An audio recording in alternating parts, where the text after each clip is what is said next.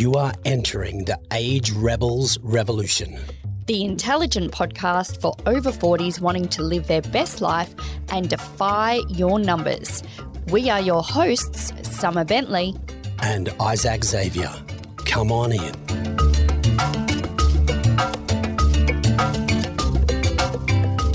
We're back with the very popular Matt Legge. We received so many questions after his last podcast. We're going to smash your brain with some of these questions. Awesome. But first, we want to know about your latest product, Plant. Is that how I pronounce it, even though it doesn't have an A? Uh, I don't know. See, it doesn't have an A, but I mean, I I'm a yobbo from North Queensland, so I've always called it plant.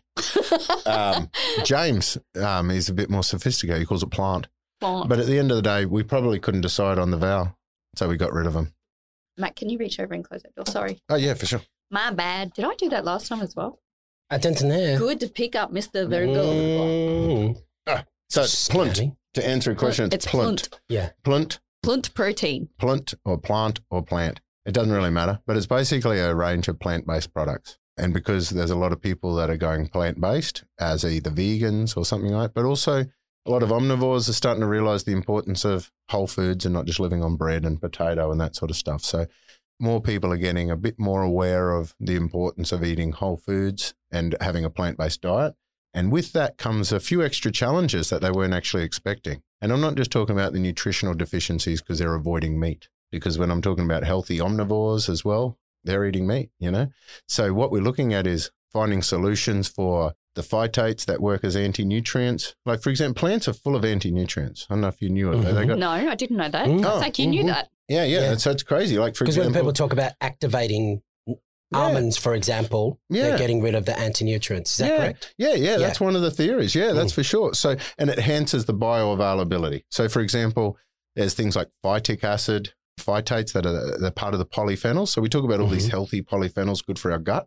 Yep. But they can also bind to things like iron, magnesium, and zinc and inhibit their absorption. Mm. Um, so then oxalates do the same sort of thing. So oxa- oxalates are really high in things like, you know, sweet potatoes, spinach, almonds, cherries. So a lot of people go healthy going into a comp prep season or something and they'll go from white potato to sweet potato and that sort of stuff. All of a sudden they're getting all these extra colors in that'll have, give them all the extra nutrients, polyphenols, but also can come with a lot of anti-nutrients. Like beans make you fart because they block the amylase enzyme that breaks down carbs, and then the carbs are more likely to ferment. That's how beans make you Oh, fart. why. What about They- chickpeas? Because they, Yeah, they're the worst. really upset me. Yeah, yeah, Chickpeas are the worst, and white kidney beans. They they often put a lot of white kidney beans into fat loss supplements to say that they're going to block the absorption of your carbohydrate.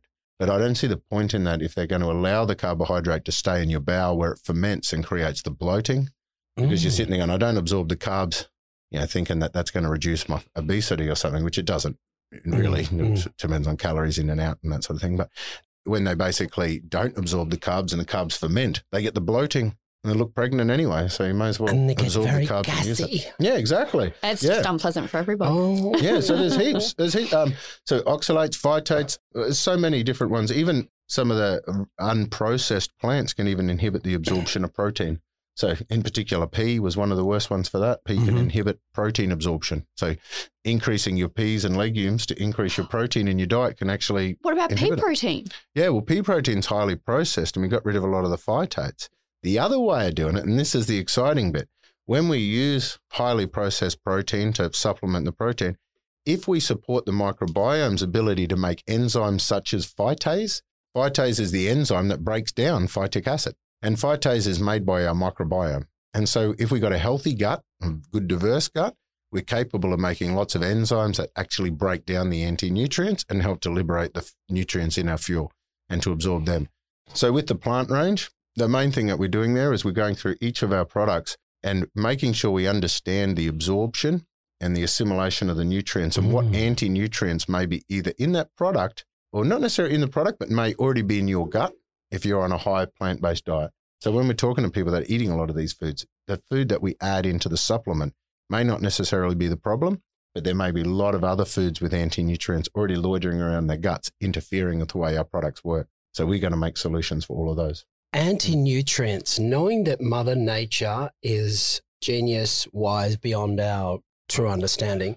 What's the purpose of anti-nutrients? Yeah, that's a really cool question because I uh, uh, I think it's cool because I asked the same question.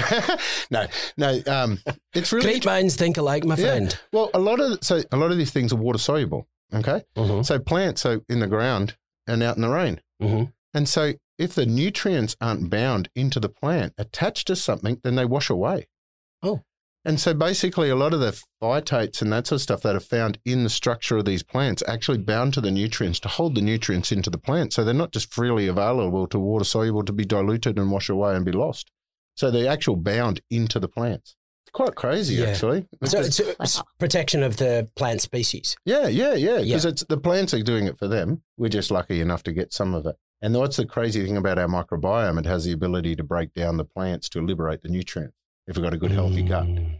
Yeah. So, how do you, you know that you've you've got protein in this product Mhm. and you've got gut health aspect to it? Yep. So, is there an order then that it works once it gets into the digestive system? Uh, yes and no. I mean, we got a it's a one way track.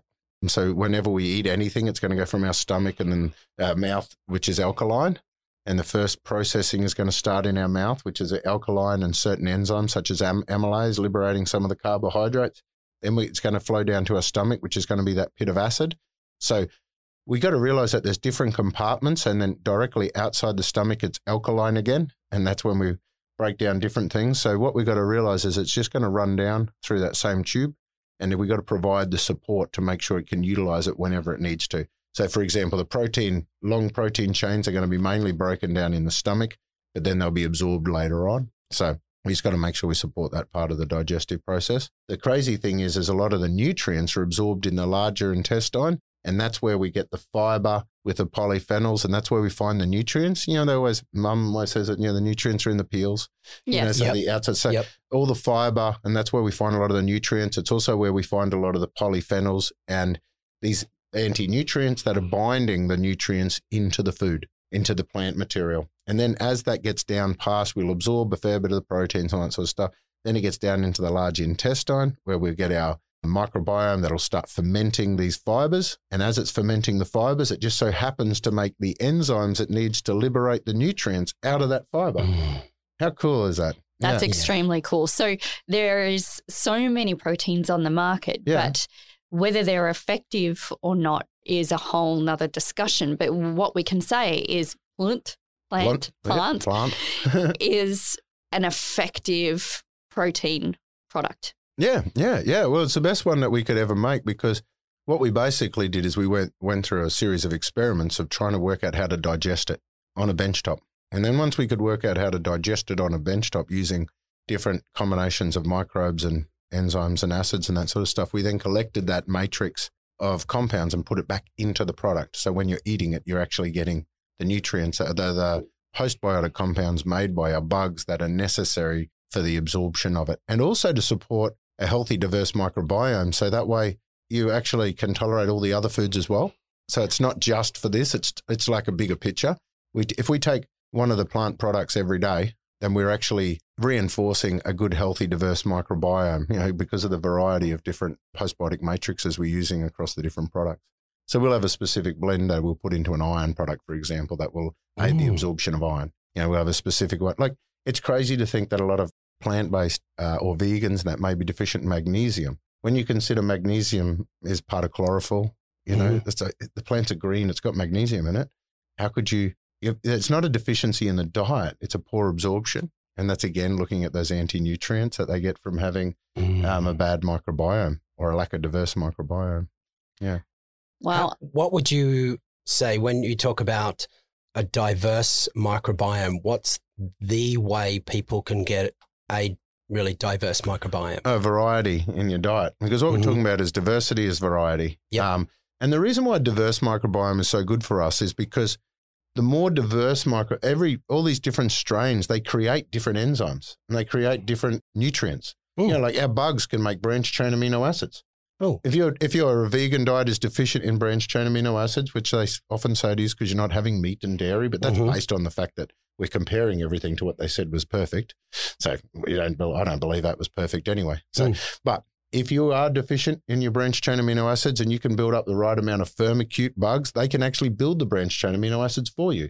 Um, our microbiome can make B12s and all that sort of stuff. Our microbiome can make the enzymes that we need to break down our food. Now, if you eat, your microbiome is basically built by what you eat. So if you eat the same food all the time, then you're going to build up a microbiome that likes those foods. And the bugs that don't come in with those foods or those bugs that aren't getting fed by that particular diet, then they're not there or they're not growing. Mm. So you've only got a small, uh, not enough of the different types of bugs. So you're only going to make a certain amount of postbiotic compounds. So if you consider that all the benefits that will come from probiotics, all the benefits that come from a healthy gut and a good diet, come from the fact that your microbiome will take the food you're eating and turn it into things. The Mm. things that it makes that you absorb, that's what gives you the health benefits. It's not the bugs, it's not the diet, it's the things that the bugs make out of your diet. And that's what the Oh. postbiotic compounds are. That's what confers the health benefit. So the more different types of bugs you got, the more different types of postbiotic compounds you are capable of making. The more different tools you have in your arsenal to compensate for deficiencies or attacks or needing to recruit DNA from a microbe to give you a new technique or a trick. This is the importance of having a diverse microbiome. The only way to get a diverse microbiome is to eat a diverse diet. Yeah. And the more different types of foods you eat, the more different types of bugs you're going to get, providing they have space to grow. Mm. What that means is if you were brought up sponsored by Uncle Toby's or Sanitarium, like most people in Australia might have been, you know, the Weet-Bix, how many Weet-Bix did you Mhm. have for brekkie with Mhm. your milk? Then we have our muesli bars, our sandwiches for lunch. Every day we have an apple and a banana or a mandarin or whatever. We eat the same fruits. And then every night we might have carrots, potato, peas, or broccoli. So same three or four vegetables every night all year round. And then we might have, so what that's in Australia, that's what we call a balanced diet. You know, the two and the fives Mhm. and that sort of stuff. Had two bits of food, five serves of vegetables, and a piece of meat the size of your hand or some rubbish. Uh, you do the same healthy, balanced diet every day. It's not a varied diet. So you're going to get a very lack of diversity within your microbiome. And therefore, you're not capable, but it will overgrow because you're overfeeding them. Once it's full, can you imagine having a yard full of weeds Mm. and you want grass there? So I'm going to go over to all my weeds and I'm going to throw grass seeds at them. Hey, uh, the weeds don't get up and leave because you're throwing grass seeds at them. You know, Like, the thing is you've got to kill the bloody things. So the thing Yeah. is, is if there's no space there for the good stuff to grow, then you can Ah. feed it all you like, but you're just going to feed the weeds. So if you've been eating that same standard meat and veg diet that Aussies do your whole life, living on bread, you're going to build up a certain type of microbiome. Just so happens that that particular type of microbiome contributes to obesity, diabetes, heart disease, and cancer, which is what we have a lot of in our Western society because we have the ability to eat the same foods every day. When we eat with seasons, we get seasonal variation, we get the mm-hmm. freshness in the polyphenols. And when we eat in nature, nature is full of the old slap and tickle. You want to get to a little bit of my sugar? You got to get through the poison first. So what happens is it keeps everything under a certain dose. When you eat actual food in nature, the sugar might be found on the inside, but you're eating the peels, you're eating the seeds, you're eating the skin. They all have the poisons that stop the overgrowth of the bugs. They're only there when you eat fresh, whole foods with the skins and the peels and all that sort of stuff. Mother Nature. Yeah, yeah. So eating fresh and local and changing and cycling your diet within the Mhm. seasons will give you a diverse microbiome. Now, our microbiome's designed to go dormant and wait for fruit season to come back, for example. So our microbiome can wait nine months for the food to come back before it starts to die off. It just lays dormant. Oh, it's like oh. little bears inside our belly. Yeah, yeah. So you can imagine this. Imagine what a lot of people. It's no, it's so true because they feed up during fruit season. Like when the bears will feed up, they'll load up when the salmon and all that sort of stuff's migrating and go crazy and fatten up enough to lay dormant. So that's what's kind of supposed to happen with our microbiome. We're supposed to feed them up like when the trees are covered in mulberries or something like. We just binge on these particular foods, and then those particular bugs that feed on that food will grow. And then when that food stops, that tree in your yard or in your local area stops fruiting and it's no longer available, you move to a different tree, you get a different food. Mm. So we're supposed to be cycling through. And like when you grow your own food, you'll see that it'll take nine months or something for this fruit to develop to go through all the processes. And then all of a sudden, you've got a couple of weeks where you've got this stuff everywhere and you're binging on the thing. So you're not wasting, but then it's gone. So you're only ever binging on anything for a short period of time. And then you've got to wait almost a whole season for the bloody thing to come back. So would you advise people? I'm thinking of it now. I need to have a list of what's in season because, I've as you know, you at can. home. Well, if you Oh, think got a of, like in Yeah. Australia, like you think of apples. So see, I'm, I love apples. Mm. Uh, my pink lady apples, I love them. That's my thing. And because we used to have them horrible apples all the time when you're Oh. kids, you know, the red ones or the flowery Yeah. bloody things. So then you Mhm. go, oh, I'll just Like have the red Granny Smith because at least they're going to be sour and not flowery. Yeah. You know, but now we've got all these varieties of all these different apples. But I think in Australia, apple season is January, February. So all the apples are picked in Australia, January, February. So the apples that I'm eating now in September, coming into Mhm. October, they're six month old. Mm. The polyphenols in an apple peel are reduced by 80% within about two weeks. Yikes. So by the time we get them to now, and we don't even know if the apples I'm eating now are from this season, they could be sitting in storage from last season and just pumped out now, gas ripened. Yikes. So this is the point: is like Mm. we need to know, but we don't even know what's imported. We we have the same food available all year round. Yeah. yeah, and that's a balanced diet. But like I said, it's not a varied diet, and that's where we need to have that. And this is also the importance of having a lot of antimicrobial polyphenols in our diet. One of the arguments with a carnivore diet is saying that they've discovered that things like garlic is poison. It, it destroys your microbiome as an antimicrobial. And you're What? sitting there going, well, no, it's funny, interesting. What a long, amazing history garlic has had as a health food to now be villain of destroying our gut when we have all of this data showing how it fixes our gut. And the way it does that is by stopping the overgrowth in our gut. It's Oh. no wonder people are confused Well, because of course we is. someone Yeah. will grab onto this Yeah. thing, make it a marketing campaign. Have you heard of SIBO? Yes, I Yeah. have heard SIBO, of SIBO, yeah. SIBO? SIBO. Yeah. So do you know what it stands for? Small intestine something overgrowth. Uh, overgrowth. Bacteri- Bacteri- bacterial- overgrowth. It's an overgrowth. overgrowth. Yeah. Mm. Dysbiosis is an overgrowth. Mm. Candidiasis is an overgrowth. And most of our Mm. gut problems are an overgrowth of bugs, an overgrowth of specific bugs because we've been feeding those same bugs all the time. A lot of the elimination diets, a lot of these people go, Oh, I've been on a plant based diet and I'm getting worse and worse. And I went to a carnivore diet, everything felt great. And so that's an elimination diet. You've actually eliminated a lot of the food. Your immune system's had a chance to back off. Your gut microbiome's had a chance to calm down. Less inflammation, less lipopolysaccharides and things like that coming from your gut microbiome. You actually feel better because you changed your diet. Now, guess what? If you stuck on that carnivore diet for a long period of time, you're going to start to feel pretty lousy again. Yeah. And then guess what? Hopefully, fruit season comes back. And then we can cycle back. So, the importance of cycling. And then we're also looking at the importance of intermittent fasting and that sort of stuff. Every once in a while, we need a failed hunting trip to stop the feeding of these bugs. Give them a chance to like back off and slow down a little bit and stop overgrowing and thriving. Give them a chance to freak out a little bit and have to make some of their own fuel.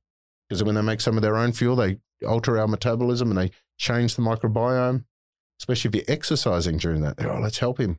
Let's help him get more of that.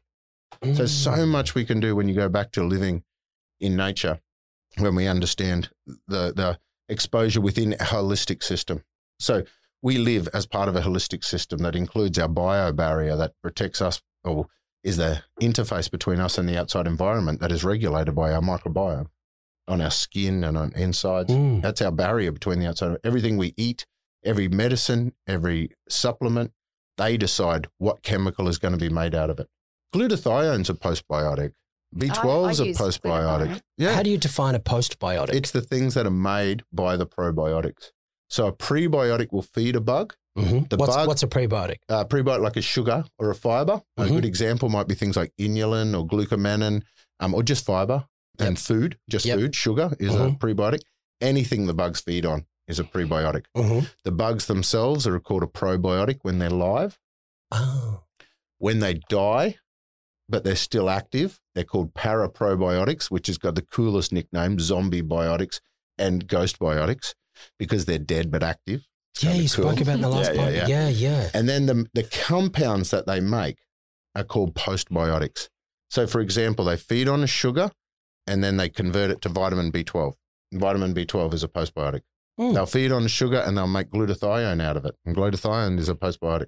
Acetic acid. And so, some good examples of foods that are health foods on the envir- uh, on the shelves that you can get that you can start taking postbiotics now is traditionally made kimchi, pickled vegetables, sauerkraut. They're all good examples of postbiotics. Yogurts, that sort of stuff. Vegemite, one of my favorite postbiotics. Oh. Yeah. I almost had that for dinner. I was like, I I couldn't be bothered making food, Yeah. so I just had two pieces of toast. I'm like Vegemite or jam, Vegemite Yeah. or jam. One was um good quality. You know the what is- what's that honey called with the Manuka honeys and that Yeah. sort of stuff. Yeah, yeah. Yeah, yeah, one of the really high quality ones, and then the other one was jam. Yum, yum. So this Mm, is the thing, and and you can make anything that's fermented can be a postbiotic, and come, you have the postbiotic compounds with it. Now, this is the coolest thing. When they started doing the fecal transfers and all that sort of stuff, they were sticking them up the date originally hmm where they didn't have to pass the sterilization sort of thing. So once they started talking about doing um, fecal transfers orally, they had to sterilize the poop and kill all the E. coli because you can't eat poo. You, die, you, know, you get sick.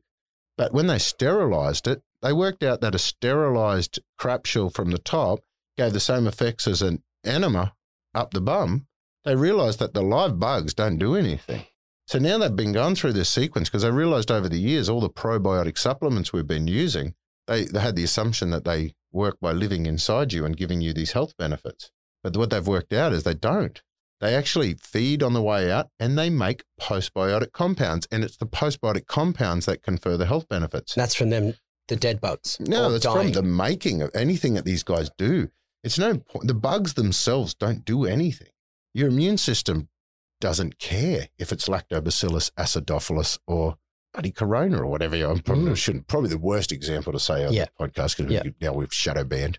No, um, Lucky I'm a good editor. but you know what I mean. So it's like the immune system does not care if the bug is alive or dead, if it's friendly or not. It will attack it. Okay, so a lot of the ways probiotics work is by the immune system killing off this in these dose of bugs that's just came in from whatever you just ate, and that primes the immune system. As you kill the bugs, they liberate all sorts of wicked stuff. Like their cell membrane, it's made of. They're full of nutrients. They're full of all the compounds. They become compost then for your other bugs. They work like compost for your, your They become like a prebiotic by becoming food for the other bugs that live inside you. And then the other thing is some of them, as they're coming through, they have a transient effect where they're feeding. They wake up and then they feed on a bit and they make some postbiotic compounds. And that's what they do on the way through. Very little evidence of any of these buggers living inside you, colonizing and giving you these health benefits. They actually go through, put in a dose, you kill them, that boosts your immune system, that gives you some nutrients that support your guts. And they also make postbiotic compounds. But within all probiotic supplements, which are the live bugs, you know, they say like there's Yeah. 25 billion Yep. live CFU colony Mhm. forming it. So 25 billion. So to get 25 billion at expiry, they put 100 billion, 100 billion in at manufacture. So when it's a fresh product, you're still looking at majority of this thing is dead. Most of it's dead bugs. As it gets closer to expiry, more and more of this capsule you're taking is dead bugs. More and more of it is a postbiotic and less and less of it is live.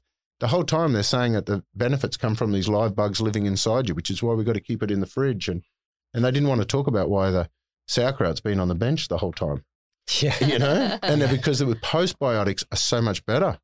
Because postbiotics, you don't have the risk of antibiotic resistance. You don't have the risk of postbiotics infecting you, which is a big risk in elderly and children, because the postbiotics themselves can infect you.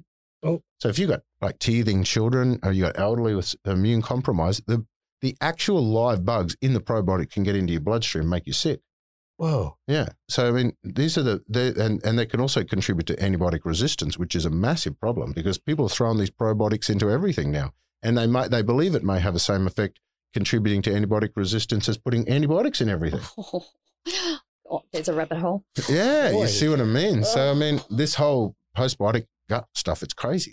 Well, we have a whole bunch of actually very, very cool questions Mm. that people Yes. came Let's came do at it. us with. Yeah. Yeah. So But first, I, I've, I'm going to run by a jingle for your product. Oh yeah, Just so it'd be random. yeah, know. do that. So, because instead of like plant is like P L N T, this is the protein for me. What do you think? I like that. I probably won't sing that, but we'll get you and James to do that one.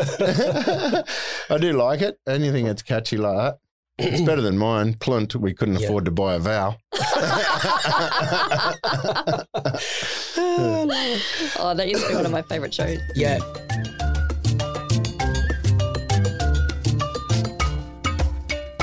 If you're ready to age young, discover the truth about accessing the fountain of youth and claiming your best ever health, jump into our free Facebook group where we share the best information, including behind the scenes of our podcast and coaching. Just search for the group Defy Your Numbers or email us at hi at agerebels.com and we will add you. Uh, so many people had questions about from the last podcast, and the one that came up a lot was testing. Like they said, okay, this microbiome thing, biome thing, like how do you do it? Who assesses the results and then prescribes either the change in diet and or supplements if needed? Oh, that's a good question. Mm-hmm. So in Australia, we're actually the best in the world. So in Australia, we're actually leading the way. Prince Alexander Hospital's doing it. They do all the Microba Insights. And Microba Insights testing anyone can do. You don't need a practitioner referral or anything. So you can go straight to, you just Google in Microba Insights, you go to Microba and you can get your own test. And they do like full CSI. So that's a DNA sequencing and it tell you, it's like amazing level of information because they can tell you all the different bugs that live inside you. And they do it from a poo smear. So it's Okay. not like so. The, in the olden days, we used to do these things, complete digestive stool analysis. Yep. It's actually where you got to catch your poop in a little container. I Mhm. wiped my hand then as I was telling the story. That was a bit gross. So anyway, you catch your poop, but then you got to kind of like get your samples out of your poop. Yep. And so Done that. weird people like me, I'm like looking around trying to make sure I get a little bit of everything. A lot of other people is kind of like, I don't even want to see. I'm just going to quickly grab anything and put Mhm. it in. I don't want to know. So the thing is, is if depending on how good you are at taking a sample, is what's going to come out of those results. Mm. If you don't get and candida and those sort of things, like you got to look for like these little cobwebby kind of Yeah. structures that's in the poop because they come out as clumps. And if you miss that, then you'll get a diagnosis say there's no candida there. Or if you don't get the spores or Mhm, the, the, mhm. um, the parasite eggs, if you just miss it, you know, then you'll get a shitty reading. Ah, Literally. yeah, that was. Um, yeah, yeah, that was clever. And then um, clever you to pick it up. I didn't even know I said it. Um, and so what you'll find is the Microba one does the DNA. So they'll tell you everything just off some saliva. So you don't have to be too clever. And so that gets rid of a lot of that variability, which is excellent. And they also don't have to grow anything. I don't have to wait for it to colonize and grow to identify it because that's where all the problems come in with the testing. Taking a stool, delivering actual poop to a lab where it's still viable enough to grow things out of. Okay. great, so. So the you've got that Microba. is good, but it's only in Australia. Okay. Yeah. So yeah, I got a fair few people in New Zealand getting cranky at the moment because Okay. they are stuck with the old normal poop test. Mm. So the the difference between that, because some people have said, okay, but doesn't you've got and correct me if I'm wrong here, you've got the microbiome, which is our genome, Yes. and then you've got the microbiota, Yep. which is what's happened in the last 24 hours. Yeah. Yes, no? Yeah. So basically, what we're looking at, now this is a good point because just finding out what's living in your gut is one thing. Yep. We then want to find out how it's affecting your body. And so we want to look at the genetic expression of those things Mm. because it's that genome of the microbiome interacting with the human genome and our diet and our environment that will determine how we respond. So what I'll often do is I'll measure the microbiome the best way I can. It'll either be through Microba is the ideal one, otherwise the, the normal stool analysis ones. But then I'll also do a urine test as an organic acid test. Yep. And what that does is it measures, gives us a nice snapshot of the output from our body. Now, if I can find toxic metabolites in your urine that are made by bugs that live in your gut, then that tells me that it's affecting your body. you know what I mean? Yeah. Um, where if I if I get your results and shows, oh, you're full of these bugs, but it's not affecting your body, and we go and target those bugs, you're not going to feel anything. Yeah, so we want to know how you feel, how you respond. And to do that, we do a combination of other tests, of pathology, um, organic acid testing, and that sort of stuff. So would a person need to see a naturopath or an integrative medicine specialist, GP, or Yes and no. So, for example, with Microba, they're designed to deal with the public and they got a lot of data. And a lot of naturopaths and scientists and that sort of stuff were involved in the creation of the reports that they pump out. They got Yep. naturopaths, nurses, dietitians, everyone creating these reports. It's really quite excellent. The reports they get, and there's a lot of information that you can work with. Oh, that's good. It's not as specific as if you were to take it to a naturopath, then that would analyze that in comparison to with your symptoms. Yep. And would then say, okay, so this bug here is really relevant because you're manifesting these symptoms. Yeah. You've got the diagnosis of these bugs, but maybe you're not feeding them, or maybe they're not active, or maybe they're in control, or because they're not really causing any of the problems in your body. So we can just Mhm. ignore them for now. You know what I mean? So Yep. that's where it really helps to work with a practitioner. I myself am a naturopath, um, but I actually go see someone else. So I see Mm. Elizma. Elizma Lambert's my girl. She's amazing. And she works a lot with um, Dr. Ben Lynch, who wrote all the Dirty Gene books and all that sort of stuff. And she does a lot of the work globally on the link between the gut brain axis and all that sort of stuff. Mhm. She's a phenomenal and she practices and you know she's available for most people to utilize for that sort of service as well now. Yeah. Cool. Amazing. This is one of my favorite questions, actually. Mhm. Does your intimate partner influence your microbiome? For example, if they're fat, can they give you fat microbes? Oh yeah, and that's true. No, it's actually really Yeah. true. So we shed. So you know when they talk about pheromones and stuff like, we actually have a microbiome aura that is a lot of sharticles and stuff in it as well. So we've got all sorts of microbes as well as contaminants that are released from our body, in particular our butt and all that sort of stuff and other parts. And that contributes to an aura of microbes that we shed in the form of live and dead bugs. And we actually can share them. So they did a lot of studies with rats where they actually went and got normal rats and they got one rat and they fill it up with a particular microbiome that's associated with obesity and they can make that rat fat. Then they can go and put a microbiome with that's associated with anorexia or anorexic actions and put that into a rat and it'll get skinny. And they can prove that the microbiome will do that. And then what happens, because rats eat each other's poop, and because rats, they can't keep them as isolated and that sort of stuff, and they do eat other poops, they actually go and contaminate. So the fat rats start to get skinny and the skinny rats get fatter. They've also got a lot of studies around society where people will um, start hanging around other people and then actually start acquiring their microbiome, Mm. or they'll change. Yeah, like um, someone that lived a lifestyle in Japan or moved to America, accumulate that microbiome and then accumulate a lot of those same health problems. Even though if they keep most of their diet the same, it's so there's a lot of stuff like that. And yes, it does spread, but also our pheromones, our attraction from one person to another, Mhm. is determined by our immune system. Oh, The cytokines, that re- chemical messengers released by our immune system, is actually what governs our pheromones. Based on the fact that do we have compatible immune system, or do you have something in it that can add to my immune system so our offspring will be healthier? And so our actual immune system is interacting with someone else's microbial aura and determining if we think they're going to be a good partner or not. wow. That's insane. That puts a whole different spin on the conversation around you become the, Like five, the five people, people, that you hang around. Yeah. It's actually Yeah, yeah. more than just a mindset. thing. Yeah, they It's actually- infect you. They infect Yeah. you. Oh, no- oh, man, I did this thing once as a joke. I think it's still up on YouTube somewhere on the AT. I used to do the ATP project, and as a joke on an April Fool's Day thing, I did I did a thing where fat is contagious, and I went and collected a whole heap of data showing, for example, firmicutes contribute to obesity. Okay, where the bacteroidetes don't. Okay, so there's a very interesting study What there. are firmicutes? Firmicutes are a particular type of bacteria that are typically found in things like breast milks and yogurts and dairies. Uh, Lactobacillus acidophilus is a good example of a firmicute, along with Clostridium.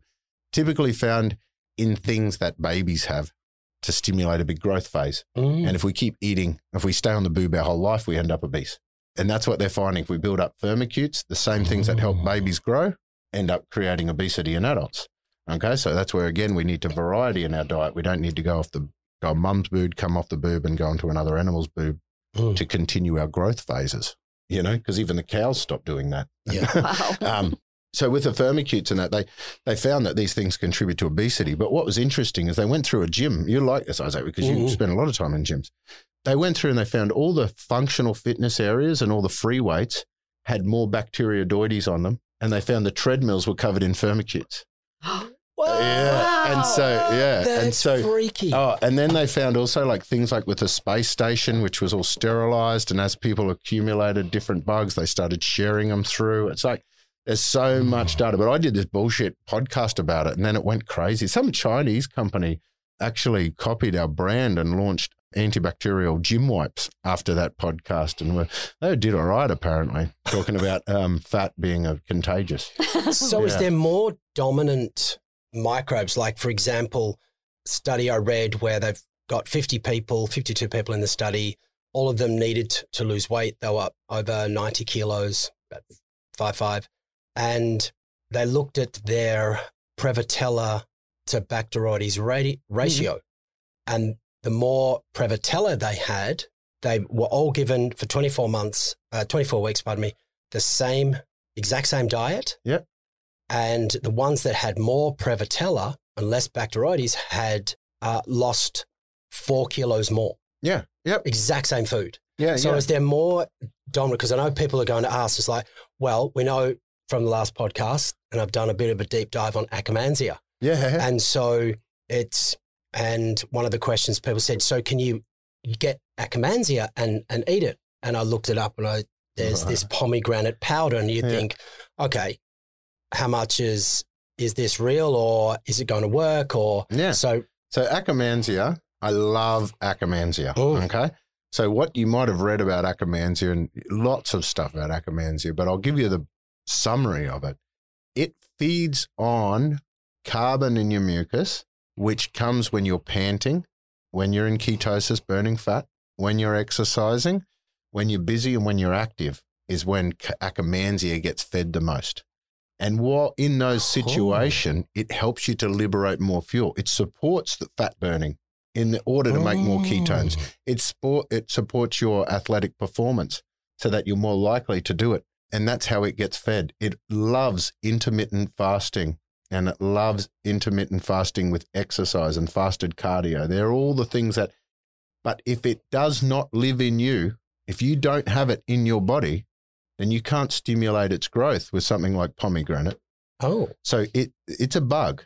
Okay, so Yeah. it's mainly found in the dirt and in our microbiome. It's interesting, and best source of it would be dirt, probably. uh-huh. So Akkermansia, if it's in your body, we all got some. It's sometimes it's not measurable. Okay, but anyway, you can't. There's no. There, there is one product on the market at the moment. Um, company called Pendulum claims to have. Uh, I I mean, uh, when I say claims, I've been trying for ten years to get Akkermansia to grow, to make a probiotic out of Akkermansia. I've been trying for so long, and I know a lot of people have been doing it for like decades before me, and no one's ever been able to do it. It's Mother a very, Nature's a, stopping it's us for some a reason. bugger. It's a, and then there's a company that's just popped out that says they've done it. A company called Pendulum that's selling these Mhm. probiotics. So we're yet to get any data to see if it's actually happening or if it's real. But that's the first time I've ever seen a supplement with Akkermansia. But typically, what happens, the way to build Akkermansia is you kill off the other bad bugs with things like pomegranate or yerba Ah, mates, okay. green teas, those sort of things Mhm. will actually help to kill off the other bugs. And then if you're eating a good lifestyle, uh, sorry, eating a good lifestyle. So if you're leading a good lifestyle, you're doing a lot of fasted cardio and fasted exercise and eating a lot of antimicrobial polyphenol foods to kill off the competitive bugs, Akkermansia will grow. Tell you something crazy, man. I was this naturopath dude my whole life. I made a product called Gut Right, which was like a mod bio, famous for what it was. Yeah, it was the that daily. first one that was ever existed at its time. I spent my whole life talking about gut stuff. Okay. Mhm. And I was doing all those stool analysis I was telling you. Yep. And every time I did stool analysis, I said my guts were great. I was fat, like 138 kilos, fat naturopath, really big round gut all the time. And I Mhm. never got full. I could eat meat, fatty meat, like you would not believe. I Really? loved it. Oh, and obsessed with barbecues. Because you said that there was too much Prevotella. Mm. So what happened? I went and did my microba test after doing all those other stool analysis. The microba test told me the numbers of bugs I had in me. And what it found is I had no Akkermansia, but I had like 25% of my gut contents was actually Prevotella. Mm. When you research Prevotella, like you found before, it's excellent for fat burning. It's really good for supporting muscle. It's one of the best ones for making branched chain amino acids. Mhm. Really good for breaking down protein. Really good for breaking down fats. And you're going, yeah, how could I possibly be overweight with that? Its favorite food was fatty meat. and so it had me Ah. craving the fatty meats You were controlled by your yeah, bugs. it was. It, and that's exactly what happens because these bugs. You, we've all heard about the gut-brain axis. Yeah. It's no coincidence that these these bugs don't just make our brain chemistry so we can sleep well and so that we can be less anxious in exams or yeah, th- that's Mm. bullshit. They, they change our brain chemistry so we do what they want them to do. Yeah, they want us to go and find this food. They make us go find it. They want us to crave certain food. They make us go do that. That's why they control our brain because that's how we control our legs to get to the food that they want. We, we've been You know? hijacked. Yeah, we have been. We have been. And bad guts will hijack good food. You can go back and go and put everyone on the right diet. If they got the wrong bugs in there, which is what I had, Mhm. that Prevotella was making all these branch chain amino acids, which to me competes with tryptophan absorption into my brain and contributed to depression and anxiety. Also contributed to insulin resistance and contributed to my obesity, increased my calorie yield by my food by about 20%. So, I mean, how could you do your calories in, calories out, regulate your diet when you're sitting there? This once I worked out that these buggers were making me crave those foods, because remember when you're going through the diet, you cut the calories out, and your your intuition, am I? Is this a good hungry or a bad hungry? Am I is my metabolism about to shut down because I'm starving myself, or is the stress worth it? And all that sort of stuff. All of a Mm. sudden, it's like those bugs are making me crave this food, and there's no way I would let them win. They've ruined my life up until a point. They've come in, they've hijacked my body. They've led me into this point where I'm fat naturopath, and there's no way. So I made that gut right. I went and so what I every time I got those cravings for those foods that I knew Prevotella was telling me to eat, instead of eating those foods, I threw down some poison, went and killed the bugs instead. So we hear so much about inflammation, inflammation, and we've got to always bring down inflammation, but it wouldn't be there unless it's beneficial. We know that it's an important part of our immune response necessary for healing, for Yep. example, after infection or injury. Mhm. So the first question is, what is it specifically? Inflammation, and Oh, can there- you give me examples? There are so many different types of inflammation throughout our body. So we have a vascular type of inflammation that's regulated by the prostaglandin systems, and that does the redness and the flushing and the swelling and the vasodilation. We have these other forms of inflammatory mediators that are directly linked with swelling up a mucous membrane or attacking an artery or attacking something else. We also have part of this inflammation that's induced by our liver. That's part of our acute phase response that's ha- designed to handle poisons and venoms. So it's a very hard question to answer because we have innate defense mechanisms that are an immediate response to stress, where we have this immediate generic inflammatory reaction whenever we have a stress trigger. And it can't afford to wait to see if our stress is allergy, infection, injury, trauma, poison, Oh. venom. It has to do something. And the typical generic inflammatory response for that is to make the blood go stickier, so less likely to spread. But just in case the leg's been bitten off, that we should also make Mhm. it easier to clot. And so the initial innate inflammation is usually the the ongoing chronic stuff that causes age. All aspects of aging are inflammatory. Cardiovascular disease is inflammatory. Osteoporosis is inflammatory. Blood pressure? Blood pressure is oh, inflammatory. Yeah, that makes So sense. you'll see if we get low grade constant immune activation or constant stress, it doesn't matter if the stress trigger comes from our immune system, our liver, our brain, our muscles, we'll get this generic inflammatory response that can contribute to degradation of our tissues and that sort of stuff. But it is there just in case of a life threatening stress to quickly resolve an issue. And then the body sense. takes a little bit of time to assess is it an allergy or is it mm. an infection? Is it a poison? Is Have my leg bitten leg? off? You mm. know, that sort of stuff. And then it will create a more specific response from that. But when we were talking earlier about the microbiome and we're talking about overgrowth, in a lot of the studies to trigger inflammation, they'll often get this stuff called lipopolysaccharide and they'll go and put it on someone's joints Mhm. and it'll give them arthritis or they put it through the arteries and it mm. does blood pressure or diabetes. Yeah. That's actually a bacterial cell wall. All bacteria, good and bad.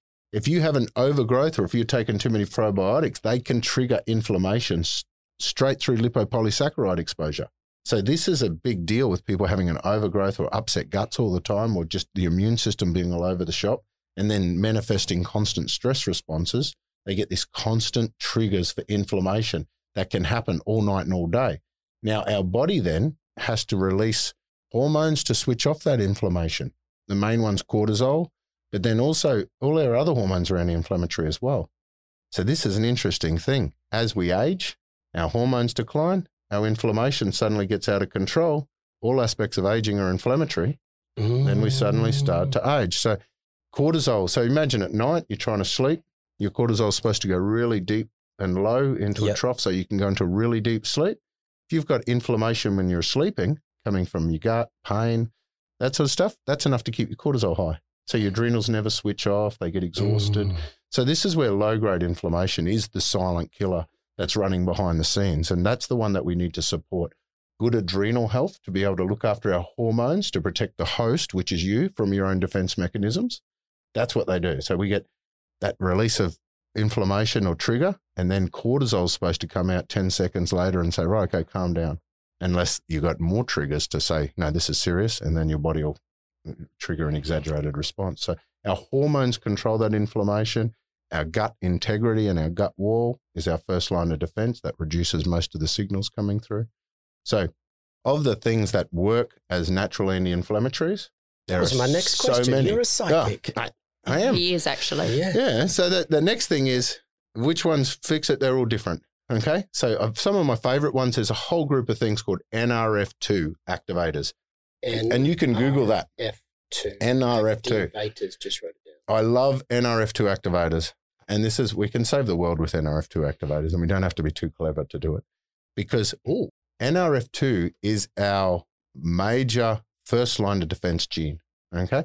It triggers detoxification and detoxification that specifically aids the clearance of things like plastics and pest, uh, pesticides, fertilizer, all the modern stuff. Right. It also triggers antioxidant defense against electromagnetic radiations and all those other things. The brilliant antioxidant defense. It activates our anti inflammatory actions as well. And it also slows down phase one in the liver, which is associated with having too much toxic exposure, and increases phase two, which will deactivate the toxins for efficient clearance. One gene activated by multiple things, such as turmeric, ginger, ashwagandha, grape, uh, resveratrols, a lot of these things that we hear of, these generalized things that help longevity or control our immune system or the potent antioxidants, they also happen to be NRF2 activators. And you can Google NRF2 activator, get a big list, and make sure every day you're getting NRF2 activators in. That's a brilliant way to give yourself a first line of defense against just the generic innate inflammatory st- stress response. That's a brilliant one. And then we've got to look at the oils. We need a very good oil ratio because they control the prostaglandin pathways, which is the flushing of the blood vessels. Now, I'm going to tell you the biggest key with oils. It's not actually to do with the oils. The desaturase enzymes. There are enzymes that convert the oils between each other. We have all these different forms. So the omega 3s and the omega 6s, what everyone wants to talk about. But we have omega 3, 5, 6, 7, 9, 11s. We have all these different things, but we also have the ability to convert them between each other, up and downstream, backwards to make whichever oils we need. Mm. Those enzymes are determined, determined by zinc, magnesium, vitamin C. So actually, zinc deficiency is the most common cause of essential fatty acid defects. It's actually not oil defects. Yeah. Turmeric, again, really weirdly, by controlling some of these pathways, you can actually. Ha- they did a study comparing one people that took fish oil capsules, which is the EPA DHA, and Mhm. another group that didn't, but they took turmeric. And the turmeric group had more EPA DHA in their brain Well, than the fish oil group Oh, because they were just better at st- stu- uh, stimulating the conversion pathways. I have turmeric daily. That makes me happy. Yeah, yeah, yeah. Yeah. And the people with zinc deficiency was the most common people with an omega 3, with the EPA DHA deficiency was from zinc deficiency, not from fish oil deficiency, because you can make EPA DHA out of the other precursor oils if you've got adequate nutrition to do so. Okay, so if you have a zinc deficiency Mhm. and you're having turmeric, Mm. would you still have a deficiency of the EHA, DHA, whatever it is? No, maybe, Or- yeah, because the nutrients are so important. Like herbs ask your body to do things, but they need a certain amount of nutritional support to do that. Mm. So the way I look at nutrients, especially the essential nutrients like zinc, is they have to be there for you to be capable of doing the things that we want the herbs to make you do. So I always look at the uh, nutrients as building a stable state or a base foundation to which work from, and then the herbs are like the movers and shakers that will force change. But if you have nutrient deficiencies and we're trying to drive a particular function, the herbs can't actually override that. Yeah, unless they're a source of that nutrient themselves, Yeah. which often they are. But yeah, so hmm. so it, yeah, it really comes down to your microbiome. It's annoying, huh? Yeah. Because if you don't have that healthy, Yep. then no matter what you chuck down your gullet, Yeah. it's not going to get Yeah, exactly. And digested. like I said, absorbed. bad guts will hijack good food. Yeah. And then people go, I go and eat the healthy food that my coach and my naturopath and that told me to eat, and I, they go great and I get worse. It's like, Mm. that's your microbiome. It's hijacking those foods. And over time, we change that microbiome and those foods will work for you. Or we can do it faster if we use specific tools. and the tools, A, very specifically, getting your microbiome tested. Yeah, Yeah. yeah. If you want to have a specific protocol, Mm-hmm. otherwise you can basically do it by going back to the laws of nature. Whole foods in season, big diversity, big variety in your diet, and you will get a big diverse uh, microbiome. Can't get much easier yeah, than that. I know. Isn't it funny? We go all this technology. It's like uh, we could just just uh, listen Just- to Mother Nature. and this is do the what we know how to do. yeah, and this is the problem though. Our food has Mm. changed so much. So just if we, even if we do everything right, if we go the organic foods in season, blah blah blah, we have thin skins these days. We have less seeds. We have less polyphenols in the foods that we've just selected. Like we have the orange carrots instead of the purple carrots. We have all of our, we have seedless grapes and seedless watermelons, and you know we have Ooh. all that sort of stuff. And it's like, it, it it's not the same. So that's why we do make supplements, be able to supplement that diet with polyphenols and that sort of stuff. The problem is, ideally, we'd want to be doing that with the season as well. it's just Ah, not yeah. possible. So all we can do is get the varieties and that sort of stuff that we can use to get that diversity in the microbiome. Yeah. One one partner is thin, the other one is overweight. Uh, yeah. Um, so they would want to get tested and see what's going on. yeah, yeah, hell yeah. Yeah. And then, um, yeah. Yeah. And depends on which way you want to go. Is Yeah. whose fecal transfer you go for. Yeah, well, I'm not even joking about this because with that plant, there's a damn good reason why I teamed up with James Newbury to do that business. Because if we don't make a successful business selling the plant materials and protein, I'm selling James's poop. I'd actually buy it. I know. I've got a long list of people ready to go. I've been oh. following him around for days. Just catching his parts. Try to scare him. What he's done is he's got a different microbiome and he's got a different lifestyle that has given him a different genetic expression. Mm, yeah, the So this is the conversation. yeah, exactly. So this is that the epigenetics, which is determined by your microbiome, and that is something that you build and grow, nurture, and cultivate. That is in your control. And where, do, where can people buy PLNT? And we also have a lot of people saying, can they book in with you? And I'm like, I don't think so. I don't know anymore. I can't. I'm not sure. I'm a bit confused Okay. because it's it was booked out. I don't. I only do like one or two days a week or something. Sometimes I think you can go to plant, pro, dot, uh, protein.com. You can come direct to us and we can get it. Otherwise, you should get it most of your retail stores. But what tell if you want it, you go into your local retail where you like to buy it and tell them that they have to stock it Yeah. That's a great idea. because that's the best way and to at do it. I think gyms. so. And then they contact me and then say, "Hey, I need to stock your product for my customers," and I go, "Sweet, So here perfect. it is." Perfect. Yeah, Looking forward to getting some of it. yeah, me too. I keep asking. Yeah. Oh yeah, it's so close. Uh, we're getting really excited now. It's getting like it's in getting put in the bags today, so it'll Very be exciting. arriving within a week, sort of thing. Great. Yeah. Mid October on the shelves. Yeah. yeah, absolutely. Yeah, Okay. Awesome. game Thanks, on. Matt. Yoo-hoo. Thanks for having me again. Our pleasure. Thanks for joining this podcast. Want to take the conversation further and learn more about how to live an energized, pain free life as you age? Jump into our free Facebook group at facebook.com forward slash groups forward slash defy your numbers. If you have any questions or ideas for topics, shoot us an email at hi at agerebels.com. Stay tuned for the next episode of the Age Rebels Revolution.